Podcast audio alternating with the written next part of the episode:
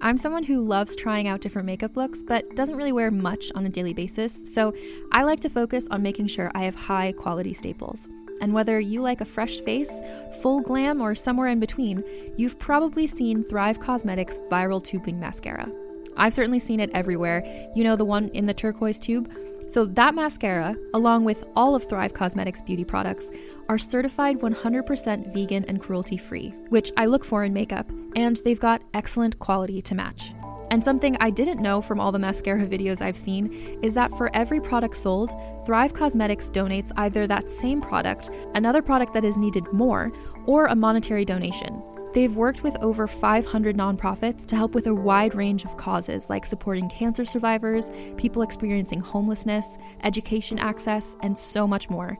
Knowing that makes me feel even better about using their products. And I do enjoy using them. Like I said, I like having high quality staples, and so my favorites are products that are multi purpose, like the Brilliant Eye Brightener. It comes in a bunch of colors, and I like using them as eyeliner, eyeshadow, and even highlighter. Thrive Causemetics is luxury beauty that gives back. Right now, you can get an exclusive 20% off your first order at thrivecausemetics.com slash thrive. That's Thrive Causemetics, C-A-U-S-E-M-E-T-I-C-S dot com slash thrive for 20% off your first order. Contained herein are the heresies of Radolf Burntwine, erstwhile monk turned traveling medical investigator. Join me as I uncover the blasphemous truth of a plague ridden world that ours is not a loving God, and we are not its favored children. The Heresies of Radolf Burntwine, coming January 2nd, wherever podcasts are available.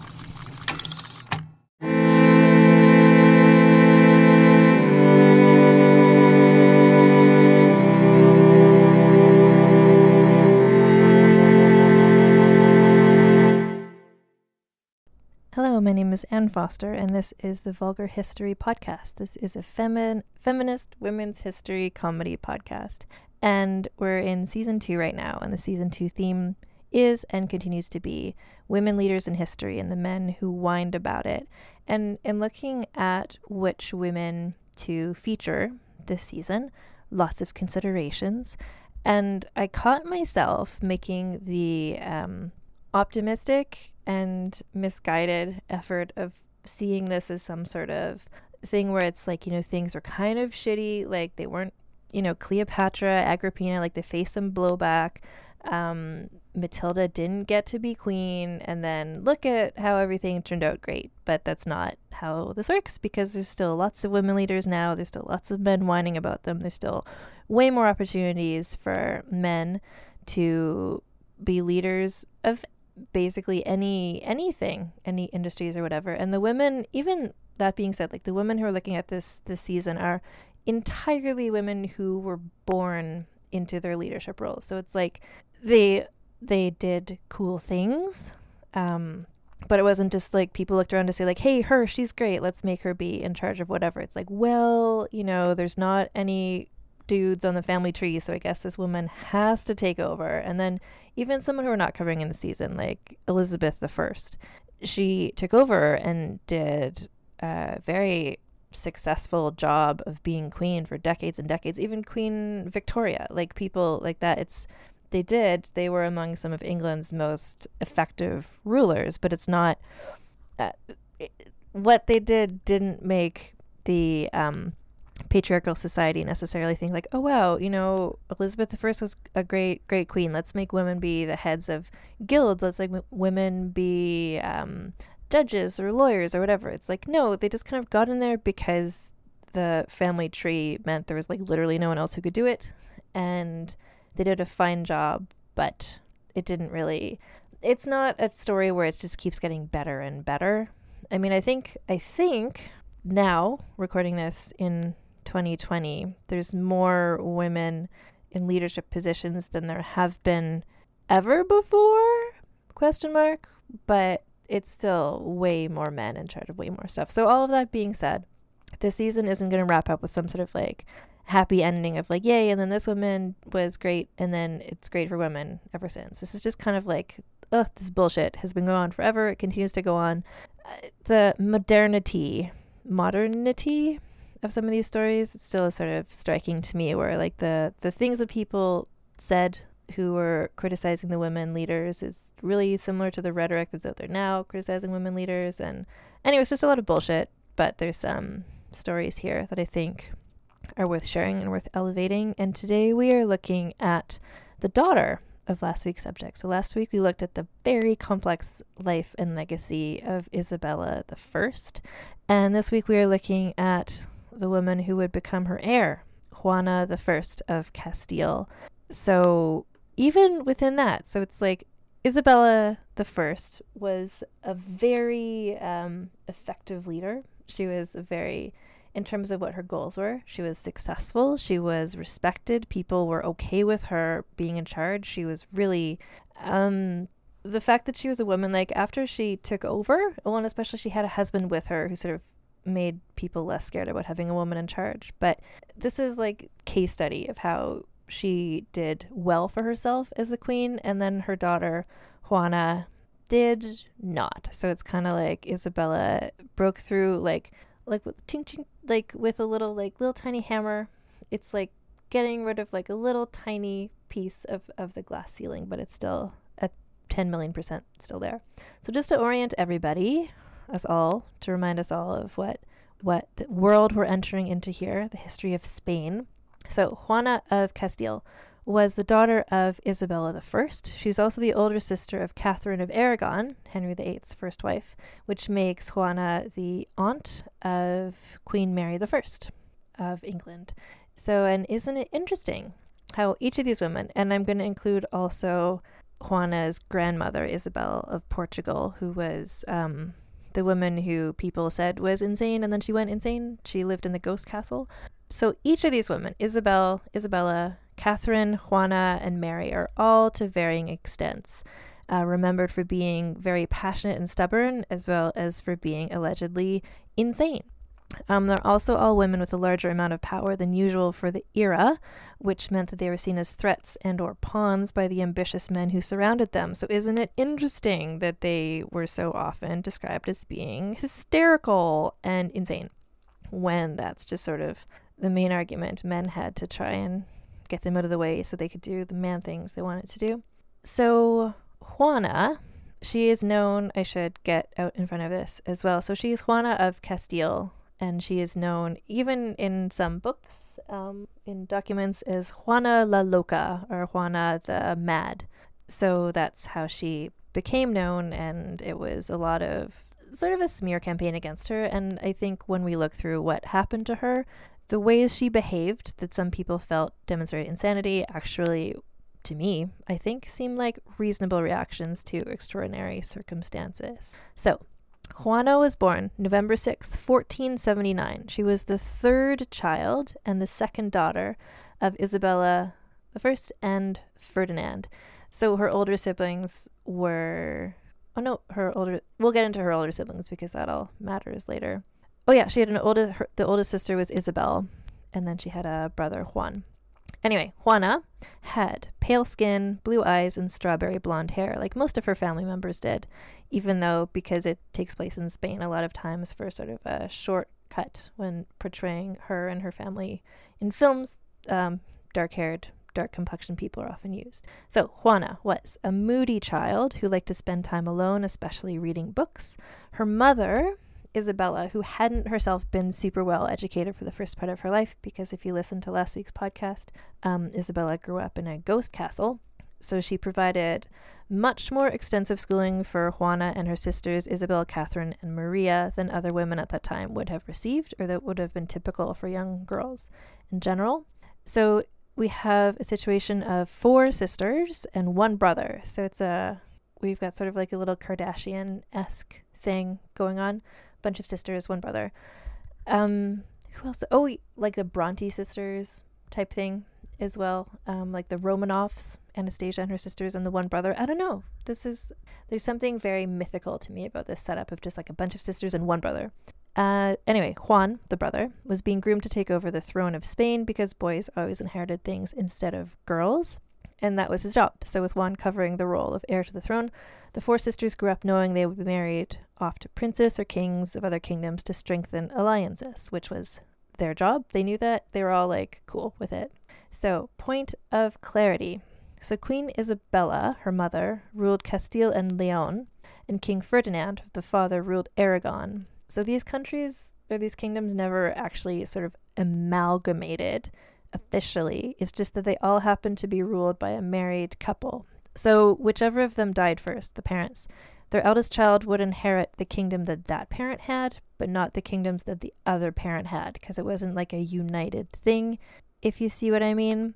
And even if you don't see what I mean, which is fine, I didn't explain that to the best of my ability. All you need to know is that Juan was the heir to both kingdoms, and then his children. So, if for some reason he and all of his children all died, then the next heir to the throne would be the oldest, the oldest sister Isabella, and then her children. So, Juana, being the third oldest, was never expected to inherit anything, but sometimes life takes you by surprise. Juana was an excellent student and became fluent in numerous languages, including French, Latin, Castilian, and Catalan. She was also a skilled musician and was extremely knowledgeable about history, politics, and the arts, and was also skilled at hunting and riding because Isabella was making sure her children were like the most best accomplished people ever because it was a situation where the sort of Catholicism Christianity that was going on then was sort of like if you demonstrate that you're really good and proficient and smart and wonderful, then everyone around you assumes that's because God prefers you. So you kind of cultivate those traits so people know that God prefers you, but also that like demonstrates that God does prefer you. So um, Juana was also was not known to be as extremely pious as her mother um, or her other sisters. Especially Isabel, her older sister, was super, super, super pious and religious. Um, but uh, the four sisters were all exemplary models of the type of femininity that their mother advocated for well read, talented in just about every conceivable way, devoted to their faith, and expected to be subservient to the men in their lives. So that was kind of, it was sort of like, this is what I'm telling you to do. But what they were witnessing was their mother being this one woman powerhouse who bulldozed her way through life.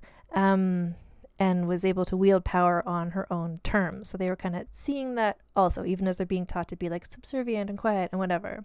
So, from what is left of Juana's writings, there are hints that she was also witty and she, and again, that she didn't take religion quite as seriously as the rest of her family, but really, who could? Um, the, uh, as we talked about last time, Queen Isabella had sort of a performative and violent way of proving her religious devotion, e.g., the Spanish Inquisition, um, genocides, that sort of stuff. So there are some reports that are probably wrong, but there are rumors that Isabella might have tortured Juana for not being religious enough, but that's never been verified, and I don't think she did. So by 1496, Juana, 17 years old, and her family arranged her betrothal to the 18 year old guy named Philip of Flanders. Philip was known as Philip the Handsome, but frankly, if you Google that, I find that name debatable. But I think the name, like the translation of it, could also mean Philip the Fair, which means he had uh, light complexion and light eyes as well. But either way, he, like his pedigree was just perfect for a marriage to Juana. His father was Maximilian First, the Holy Roman Emperor, and he was from the Habsburg family. This is so the Habsburgs are this dynasty of German princes who existed through many centuries of European history. And I'm sure this will come up in the podcast as well because this comes up in my research all the time. Just like goddamn Habsburgs pop up in like every person I ever researched. They're always there. Oh, they were around um, last season. Elizabeth Bathory, they're the Habsburgs, I think, were her enemies there. It's just like they always pop up and they're always the enemies of whoever I'm researching. It's just like they, to the point that I feel like they are my personal nemesis. But anyway, and guess what? Philip the Handsome is awful. So, spoiler Habsburg villain yet again. So, the connection of marrying Juana to Philip was this connection between these two wildly, like, the preeminent, most powerful families in Western Europe. And coincidentally, both both his family and Juana's families all hated the French. So this meant that the countries could kind of join up and go to war against the French. Um, on the positive side of things, um, Philip wasn't like 5,000 years older than her. They were all like similarly aged. He was allegedly good looking. So, okay. Um, Juana left Castile in August 1496 to Flanders to go and be with Philip. Their wedding ceremony was held that October, and the pair was apparently so physically attracted to each other upon their first meeting that Philip insisted they get married right away and not wait because he just wanted to um, seal the deal with her. She was really into him. She's a passionate person and she was passionate about her relationship with him. How did he feel? Spoiler, not the same. So, from the beginning, the relationship was so this passion, which at first was like that they just couldn't wait to get married and have sex with each other, but that passion was not um, always positive or productive. Juana was completely and entirely in love with Philip. But Philip, because every man in every episode of this podcast is always the worst, was a philanderer, cheated on her basically constantly. Part of the quote unquote evidence of Juana's quote unquote madness is the way that she would freak out when she found out about his infidelity. She would go into like she would scream at him and like rage fits, which I don't consider madness. I consider this reasonable behavior of a really smart, really accomplished, really beautiful woman who is also really sensitive, really passionate, and whose husband is treating her like garbage, and who was raised by Isabella the First, and so she would she wasn't going to sit around and be subservient as she was like maybe taught, but she saw what Isabella did and what Isabella was like. So she's like fighting back. She's like, How dare you treat me like this? Like, I am literally a princess. Oh, you're the worst. So she was also effectively pregnant all the time. Um, Juana gave birth to six children over 10 years. So there's a lot of like hormonal brain things happening here as well, where she's pregnant all the time. Her husband is being awful. Um, so her behavior at, at this point, if we're just being like, mm, is this insanity? I think like, uh, no, rational behavior. She had also gone through a lot of death in a very short period of time, which would also affect her emotions, like on top of the whole like being pregnant for 10 years thing. So between 1497 and 1500, the deaths of people in her family were so her older brother Juan died. Um, then his widow, suffered a stillbirth. So he was dead, he had left no heir. Um, so that meant that the heir to everything was now Juana's older sister, Isabel. But then Isabel died in childbirth, and Isabella's toddler aged son also died. So suddenly, her two older siblings were both dead, their children were both dead. Uh, this meant that Juana was now unexpectedly to everybody the eldest surviving child of Isabel and Ferdinand, and was now the heir to Castile, Leon, and Aragon, which nobody had expected, um, including her. So in 1502, Juana and Philip traveled back to Toledo for her to be recognized as heir to the throne. Um, so the title for them in this time was called the Princess of Asturias. That was the title given to the person who is the heir to the throne of Castile. And later that same year, she went through something that sounds like perhaps a nervous breakdown. So how did Philip support his constantly pregnant wife through her mental health issues? He did. Uh, he abandoned her whenever she got upset. Like if she started freaking out, he would just leave and have an affair with somebody else anytime Juana's behavior got to be too much for him. So it was just like a toxic, toxic situation. Um, and then he would also spread rumors about how his wife was like so crazy. He'd be like, oh my God, she's always screaming at me. She's like throwing things. Like, she's clearly crazy. It's not like I'm awful and her behavior makes sense, but he's like, I don't know, women be crazy. So this is where her reputation for being Juana la Loca sort of kicks off. So, how would she deal with this on off desertion by her husband? And she was still like passionately in love with him, like so like completely devoted to him, which is which made his betrayals cause even more rage for her, obviously. So she would deal with this um, in a time and place where, um, and in an environment where she'd been raised to be, you know, women should be docile and subservient and you know if you're upset you should like pray turn to god and that's just like not cutting it for her. So she would do things like um, throwing herself against the walls to injure herself um, crying herself to sleep. Um, just she had big feelings. She was a woman of like great passion and she just like what can you do? Like she was just doing the best that she could in an era before knowledge about things like postpartum um, issues or about how pregnancy messes with your hormones or like cognitive behavioral therapy or like antidepressants or anyway so she's just like doing the best she can and philip is just running around like oh my god my wife is crazy. So it's just sort of like a self-fulfilling thing where she is just like not doing great and he's just making it all worse. In 1504 juana's mother isabella fell ill and she had been um, very uh, religious slash having some mental health stuff going on towards the end of her life as well where she like stopped eating for such a long time that that would make her mental health get even worse as her health got worse. Um, juana who like adored her mother even though they used to fight all the time she became so upset that her mother was sick that she herself stopped eating or sleeping. Um, and anyone who stops eating and sleeping will probably wind up behaving in some unusual slash erratic ways. And then add to that the fact that Philip again um, left without even saying goodbye because he was tired of how Spain was so Catholic and how they wouldn't let him have sex with people all the time. So he just like pieced out. He back to Flanders. Um, Juana was determined to follow him to just like scream at him and plead with him to come back to her, etc.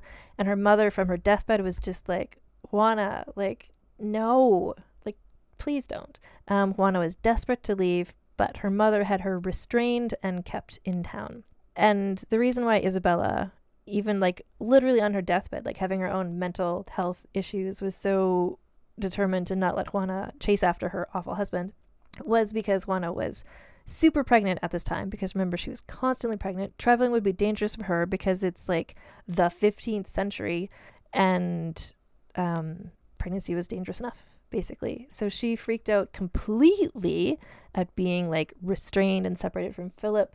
Um, so she continued to not eat or sleep, which, like, on top of being pregnant and having already been pregnant lots and postpartum and everything, uh, she started to wander around babbling incoherently, which, of course, she did with all that going on physically, emotionally in her body. Um, like, if you're a young woman and she's still young at this point. She's like in her early 20s, who had been consistently pregnant for, at this point, eight years, whose mother was on her deathbed, like, whose mother had, like, caused her own deathbed by, like, starving herself to death, who lived in a time when nobody understood psychology, whose husband was treating her worse than garbage. Um, she had not been eating or sleeping for a while. Like, yeah, guess what? Like, wander around babbling incoherently. Like, do whatever you need to do.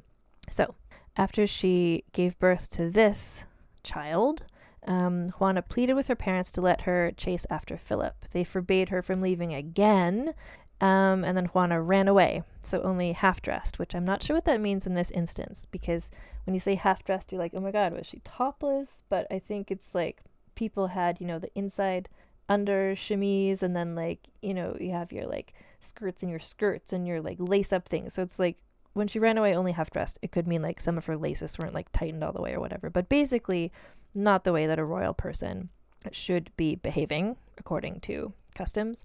Um, she threw herself against the front gates of the castle because they, like, her parents had told the guards to not let her leave. Uh, she screamed, um, so throwing herself against the front gates, screaming until she exhausted herself, and eventually she was brought inside to rest after presumably passing out, I guess.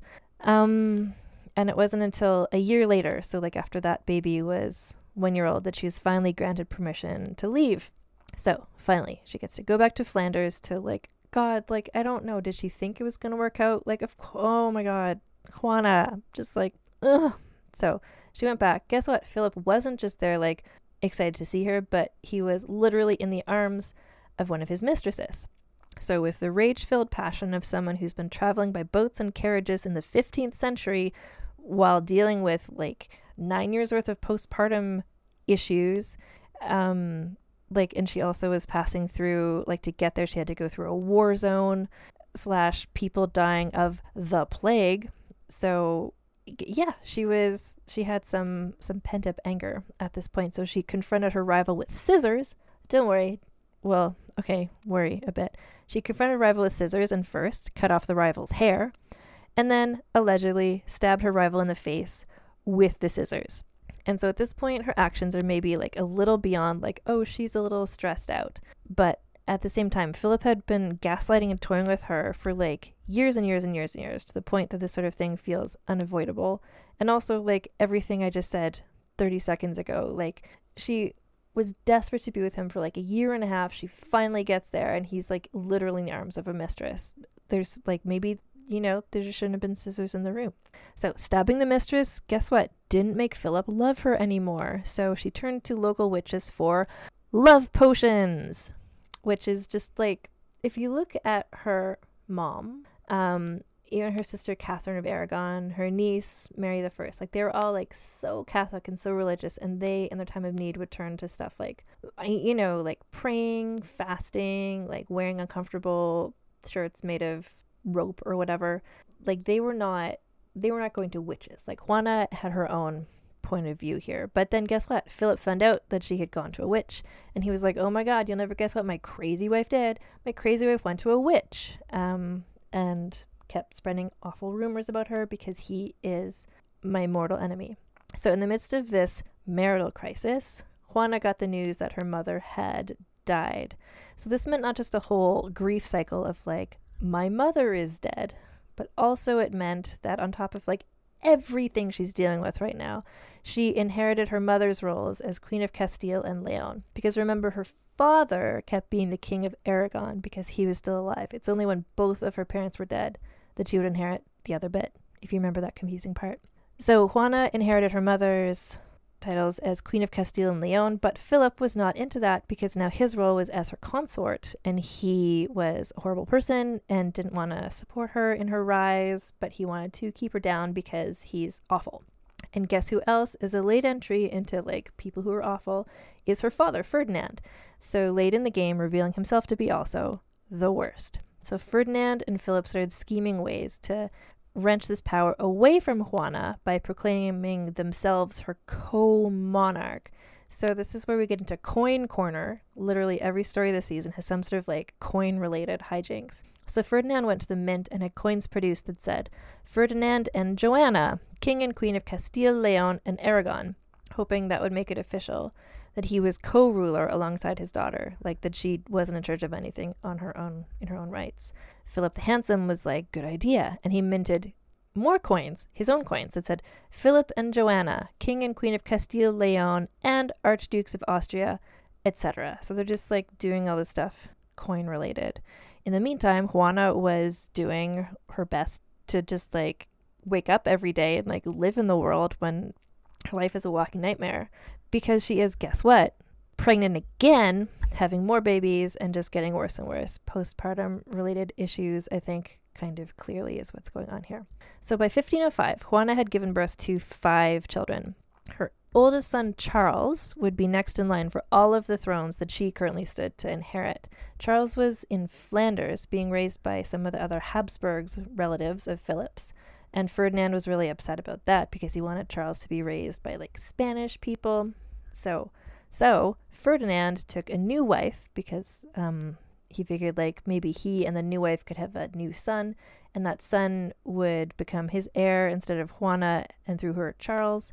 But the thing is that Ferdinand's new wife was French, and France was not very popular in Spain at the time, so this just made the public, um, public opinion support Juana and Philip even more.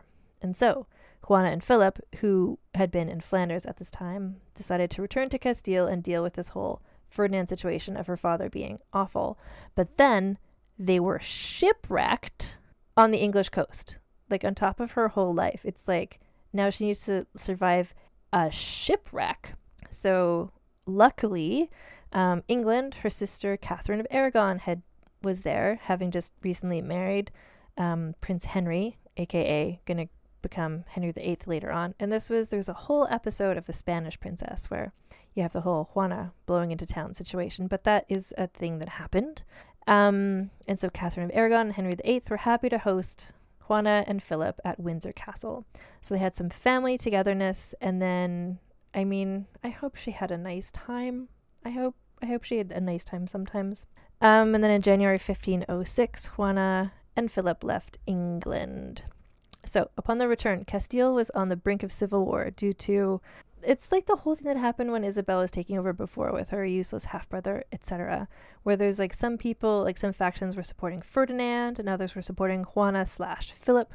So, but um, the nobles all deserted Ferdinand in order to support the younger couple. So the the two factions, but the cool young faction, supported Juana and Philip. And so uh, Ferdinand was like, "Okay, I see the writings on the wall." But also, he had a new scheme up his sleeve, and so he invited Philip for a secret meeting, to a man meeting. At this man meeting, Ferdinand agreed to turn control of the government of Castile over to his children, um, and would himself return to Aragon. Because remember, the the kingdoms aren't joined; there's just the two different things. But in the fine print of what this agreement said was he he and Philip agreed to a clause that said because of Juana's quote unquote illness, which is her alleged insanity, she would be incapable to rule, which meant that she would be excluded from all decision making and also would be kept confined in a castle without any chance of escape. So Ferdinand went back to Aragon, leaving Philip the Handsome in charge of Castile and Juana a prisoner, just like her grandmother had been Ferdinand the worst. Ugh, Ferdinand. Um, like he was married to Isabella, so you'd think he'd be like, women can be in charge of stuff, but not when it's his daughter, apparently. Anyway, so then, one year later, Philip the Handsome suddenly died of typhoid fever, which was going around. That was typhoid fever was going around, um, and that is his official cause of death. But everyone basically agreed that he'd probably been poisoned by Ferdinand, and we will never know the truth, but I wouldn't be surprised if Ferdinand had poisoned him because that's convenient timing. So, whatever the cause, Juana is now a widow, but guess what? Pregnant widow because she is constantly pregnant in this whole story. Um, and when she found out that her her husband, who she had been so passionate about her whole this whole time, was dead, um, she apparently displayed more quote unquote mad behavior. So, just to recap, before getting into what she did, that people recorded as being evidence of her madness. So, Juana had been consistently pregnant for by now nine years. She'd had six children. Her mother had just died of self inflicted starvation. Two of her siblings had recently, like not a lot of time has passed, died at very young ages, her brother and her sister. Um, she suddenly, surprise, inherited these kingdoms. She'd just been imprisoned by her awful father, and her terrible husband slash abuser slash codependent partner had just unexpectedly died, potentially murdered by her father. So there's a lot of hormones and chemicals coursing through her body. Add to that the fact that Juana had always been a very um, emotional sort of person, and what she did falls into a context that I don't think is necessarily like, oh my god, she's gone mad, but more just like, yeah, of course she's behaving like this. So, what she did is she refused to part with Philip's coffin. Rumor had it that she was um, doing sort of like a psycho slash weekend at Bernie's type scenario with Philip's corpse, um, sleeping next to it, eating dinner with it at the table, talking to it like a person. That was the rumor, but um, that's not what actually happened. So she's like, she's not at that level yet. What did happen is that she wanted to keep Philip's coffin nearby. So she had it, the coffin with his body in it, kept in a church near the palace where she lived so she could pay her respects daily. When she traveled, she had the coffin brought along with her, which is like not what everyone would do, but not insane. So during all of this, Ferdinand saw a way to steal his daughter's powers from her by continuing to allege she was insane and unfit to rule. He was able to appoint himself her guardian. So now we're into like a Britney Spears conservator type scenario with a horrible father, also. So he was able to put himself in charge as administrator of the country. Juana, at this point, had just given birth to her sixth and final child and was ready to get back in the game. But on top of literally everything else going on, guess what? The plague had just rolled into Castile and people were dying all over the place. Like literally, bubonic plague was back again. Um, so Ferdinand, like, just side note, So I have these bonus episodes I've been putting out recently, um, pandemic special episodes, just telling sort of like weird and interesting stories about people and things that happened during past pandemics in world history. And what I find interesting is that um, even in a time, well, like centuries before the whole thing about like hand washing and like germ theory was developed, like people just kind of knew like if there was a place that had plague in it, you just knew to like stay away from it. So the plague was in Castile. That is where she was. Ferdinand was back in Aragon and he was like, why don't I just wait for like plague to just like do its thing and then I can return when it's safe again. So he just kind of sat around and waited for Castile to sort of implode so he could swoop in and take over. Juana, in the midst of this plague, um, kept trying to get enough powerful allies and money to regain the throne, but she couldn't muster enough support. Her asshole father then swanned into town in 1507, um, coincidentally at the same time that the plague had sort of like plateaued and um, stopped being quite so much of an issue. And so he just happened to come back in town when the plague was already better, and everyone conflated the two things to be like, oh my God, like he came back, the plague went away. That must mean he is who the king is supposed to be. And so then he used all his decades worth of slimy, gross, awful experience to metaphorically stomp all over Juana and steal the throne of Castile for himself. So again, remember, he had always been the king of Aragon, but it was Isabella who had been the monarch of Castile. So Juana refused to sign the paperwork that removed her royal powers and issued an official statement saying basically, this is some bullshit. But Ferdinand was way more powerful than her. He had all these allies. And she became again a queen in name only. So, on top of making all the ruling decisions, Ferdinand also had all of Juana's loyal servants fired, replacing them with a smaller staff of people loyal to just him and ordered her to be confined to the royal monastery slash convent of Santa Clara in Tordesillas, Castile. So all of her children, she had six children, remember, were left in Flanders. So she was off in this convent. Her six children um, were left in Flanders to be raised by Philip's sister, Margaret of Austria, um, except for one. So her youngest daughter, whose name was Catherine, um, Juana refused to be parted from baby Catherine, and so the her young daughter remained to be raised in the convent, which is like a weird history repeating thing, because that's not unlike how Juana's mother, Isabella, had been raised in a convent with her allegedly insane mother. So just. just okay, so good news for Juana was that her father's second marriage had failed to produce. Remember, he married the French person? So his second marriage, where he had hoped to have a new son who could replace her, the second marriage had failed to produce a new heir who would supplant her in the line of succession. So she was so the position of heir to the throne of Castile and Aragon when Ferdinand died would be because Juana was officially insane. Um, would be her oldest son Charles, who's back in Flanders.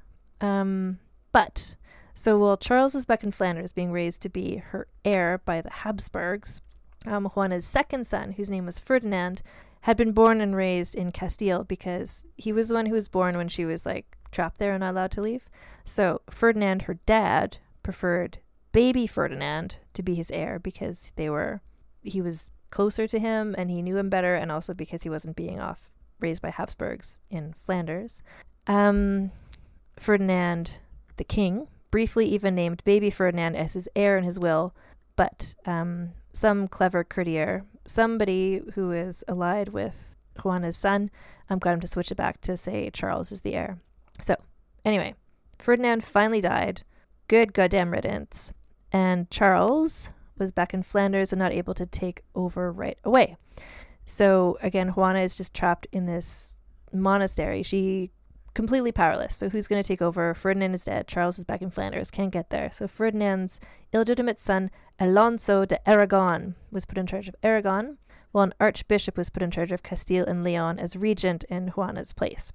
So just so we're all keeping track, Juana was very much alive um, being kept trapped in a castle slash monastery due to her alleged madness. Um, she could have taken over ruling both kingdoms upon her father's death, but she was not allowed to. So, in 1517, her son Charles, who is now 17 years old, arrived in Asturias to take on his role as king. He and his sister Eleanor, so Juana's one of her other daughters, met with their mother for the first time in, I'm going to guess, 15 years. Um, they acquired from her permission that Charles would be officially her co ruler because she was allegedly insane, but she's still technically the heir. So, but she agreed that he could be the co ruler with her of Castile, Leon, and Aragon. And at this point, he could have released her and have her be his like true co monarch, but he did not do that. But her daughter Eleanor, who I like the sounds of, arranged things in the castle slash prison to make it more comfortable and um, homey for the mothers, for Juana's comfort. So good job, Eleanor.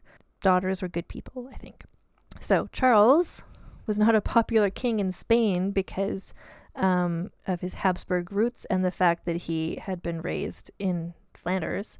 Um, there was a revolt in 1520 against him, during which rebel leaders turned to Juana for support to remove him from the throne. They were saying, so it's again, it's like they don't like him. So, like, well, if we get rid of him, like, who can we support? So, it's not like they wanted her to be queen, it's just they wanted him to not be king. So, since she was technically still the queen, if she gave them her written approval, the rebels would win and Charles would be deposed. So, Charles sent a delegation of his own supporters to his mom to try and get to her first to have her put in writing that she didn't approve of the rebels. And Juana was like, mm, not sure what I'm going to do. Mm, looks like I have all of the power now. And she sort of like took so long to agree which side she's going to support that the rebels were able to storm into town and officially request her support. Eventually, she decided against signing the document, um, so she supported her son's reign and in an attempt to bring peace to the land. So she actually got to do something um, significant there. But meanwhile, she was showing more signs of mental instability, which is like, of course she did, if this is like the way that she's been treated and what life has done to her so far. So she grew paranoid that some of the nuns who were caring for her were trying to kill her, which frankly was entirely possible. People were being poisoned all over the place, and there's probably lots of people who wanted to kill her. Um, apparently, as her condition, like her mental health, deteriorated, she required um, assistance with mo- most parts of her day, including eating, bathing, changing her clothes, and speaking and sleeping. Her son Charles instructed her caretakers not to let her see or speak to anyone. So I don't know if that's because it, he didn't want her to be scheming or if he didn't want anyone to see what condition she was in or what. But so she was completely isolated, not able to talk to anyone. Um, some historians, Rain um, suggested maybe she might have had bipolar disorder. She might have had a severe case of depression. She might have had schizophrenia, maybe comorbidity, all of those things all at the same time. Personally, I think all those things are entirely possible, but like her grandmother, I think a lot of this can be traced back to the hormone fluctuations of six pregnancies combined with undiagnosed and untreated postpartum disorder combined with just what her personality was like where she just felt things so deeply um, combined with her like her ongoing sort of issues with eating not eating and not sleeping the effect of philip's toxic awful abuse on her the way that her father kept gaslighting her that she was crazy like is if that's all happening to you and you start having symptoms like is it madness um, if she just sort of like shuts down emotionally, psychologically, and becomes sort of catatonic, um, or is it and or is it sort of like a self fulfilling cycle of like people claim she's mad and treat her like she's mad, and eventually she just like becomes mad. She just leans into it. So the story does not have a happy ending, as one might by this point expect. So Juana of Castile passed away aged 75 on April 12, 1555, having spent 46 years in captivity. 46 years.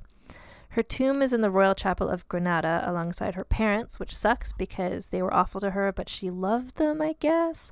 Um, she's also next to Philip, which is just like, uh, she loved him, I guess. And she's also buried next to her sis- her older sister Isabel's young son Miguel. So she herself is remembered as Juana la Loca, um, the Mad Queen, but her legacy, like to history, is through her six children. So check it out.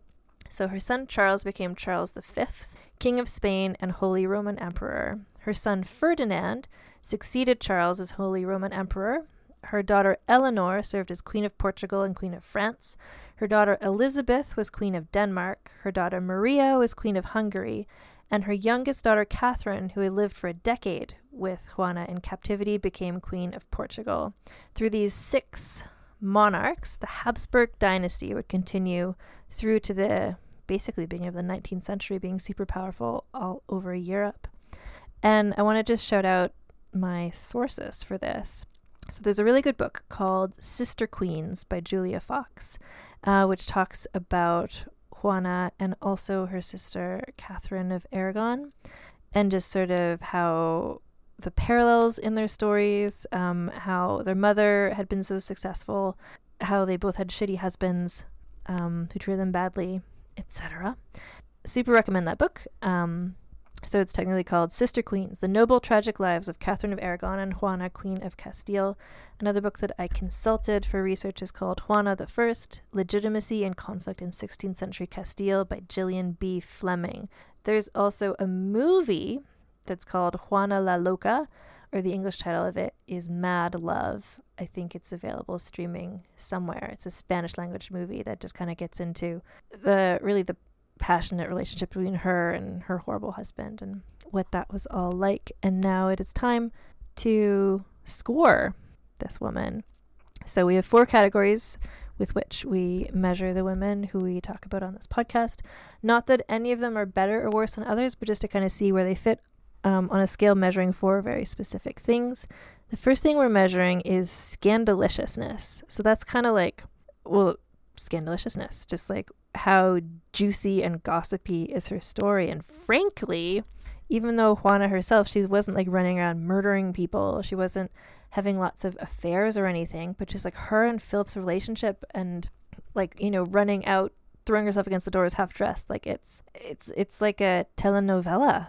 Like the scandaliciousness, it's not like I'm gonna give her a six for scandaliciousness because it's just like the it's entirely based on her relationship with Philip. It's just, I mean, the the cutting off the hair and the stabbing. Oh, I forgot the stabbing in the face with the scissors. Let's give her a seven.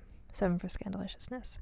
Um, the next one is scheminess, and I have to say, um, her scheminess. Maybe she was wonderful at scheminess. Like maybe she came up with good schemes, but just everybody around her. It was just a bad time and place for her. Um, I like she was. There's a part where she's trying to gain support to take over, but then her father came in. He took over instead. Like she was scheming. It just wasn't effective, but I guess that means it wasn't as good of scheminess. I'm going to give her a four, a four for scheminess because she tried. Um, her significance, so personally, her significance um, is less so than that of her children, and her children and the whole like through her the the dynasty that they founded does become pretty. I'm going to give her an eight for significance because through her children, like she her genealogy um, became very significant later on. Um, and there's also that part where she stopped all of Spain from crumbling when she decided to support her son instead of siding with the rebels. So that was, you know what? She deserves more points. I'm going to give her a nine for significance. The sexism bonus is the last, the fourth category, where depending on how how much did her gender affect the way that she was treated and how her life turned out? And this is like a full on 10. Like, if I could give her more than a 10, I would. I want to give her like a 12. I want to give her like a 17 for sexism because she was treated so horribly by so many people, by everyone. She was set aside. Like, even though, like, some, uh, like, every other woman who've looked at this season who was uh, a monarch and should have inherited something, like, she did not have supporters. Um, she if she was a man, like she would just become the king, and that's it. None of this would have happened. So that's a total ten. So let's just add this up. So seventeen. Is that right? Wait. So she gets thirty, which makes me glad because like this is just uh like it's an artificially constructed scale. But I like I think with her we really see the balance of the four things. Like she's lots of significance, the sexism bonus, her scheminess is low, but she still bumps up there. So like she's 30 points. Like she's tied for second place. Like the top ever um, on the Scandalicious scale is Agrippina the Younger has a 31, but Empress Matilda has a 30. Juana also has a 30. her mother just has a 27. So even though her mother was more significant, potentially, um, she didn't have the scandaliciousness elements or the sexism elements. Anyway, and I think Juana's story does sort of mirror that of Empress Matilda in some ways as well, where it's just like you, she was the woman who technically should have inherited, and just like a lot of men worked for a lot of years to make it so that she would not inherit. So That's that's the story of Juana the First of Castile, aka Juana la Loca. Um, so a bunch of different things to tell you, just like reminders.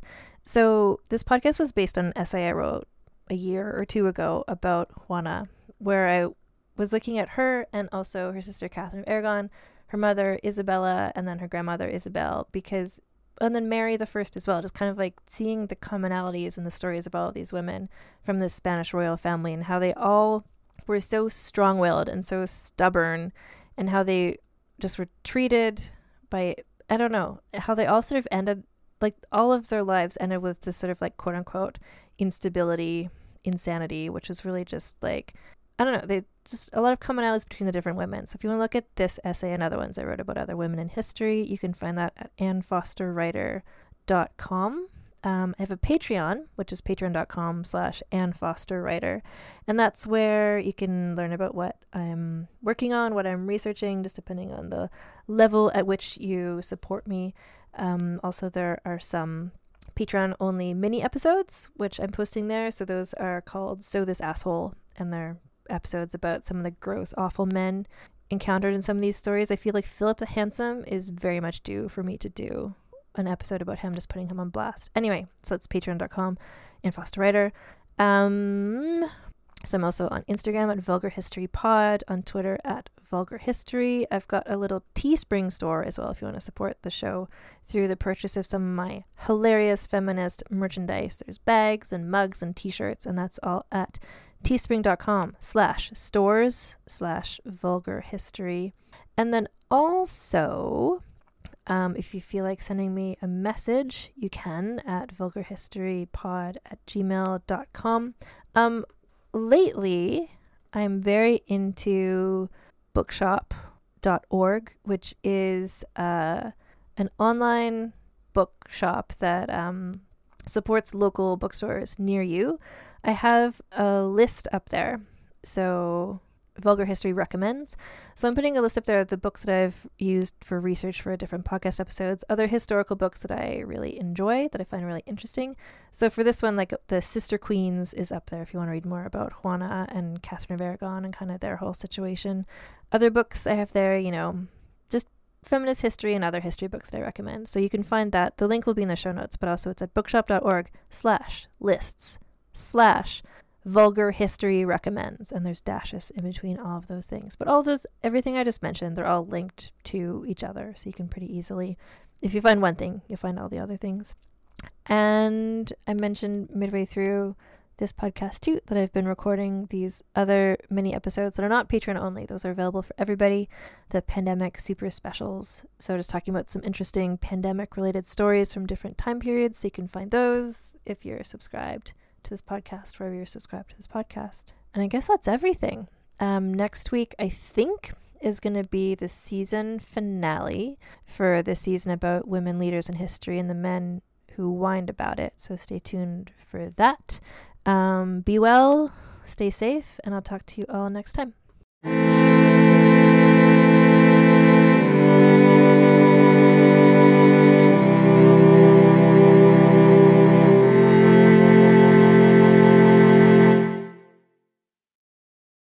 Hey there, this is Justin Bartha. I made a funny new podcast, King of the Egg Cream. It has the greatest cast in the history of podcasts with actors like Lewis Black. I'm torn by my feelings for two women. Bobby Cannavale. You can eat it, or if someone hits you, you can put it on your cut. Melanie Lynskey. I wonder what these marvelous things are that look just like boiled chicken feet. Jason Ritter. I can break things and pick locks and kill people. Michael Stuhlbarg. The whole point is to inspire people that they should make themselves better. Ari Graynor. No, don't whet its appetite. What are you, an idiot? Me, Justin Bartha. That's not just any egg cream, that's a Lemke's special. And all narrated by the hilarious Richard Kind. This is the story of Harry Dalowitz and how he rose from nothing to become New York's King of the Egg Cream. So if you like funny true stories, come listen to King of the Egg Cream, available wherever you get your podcasts.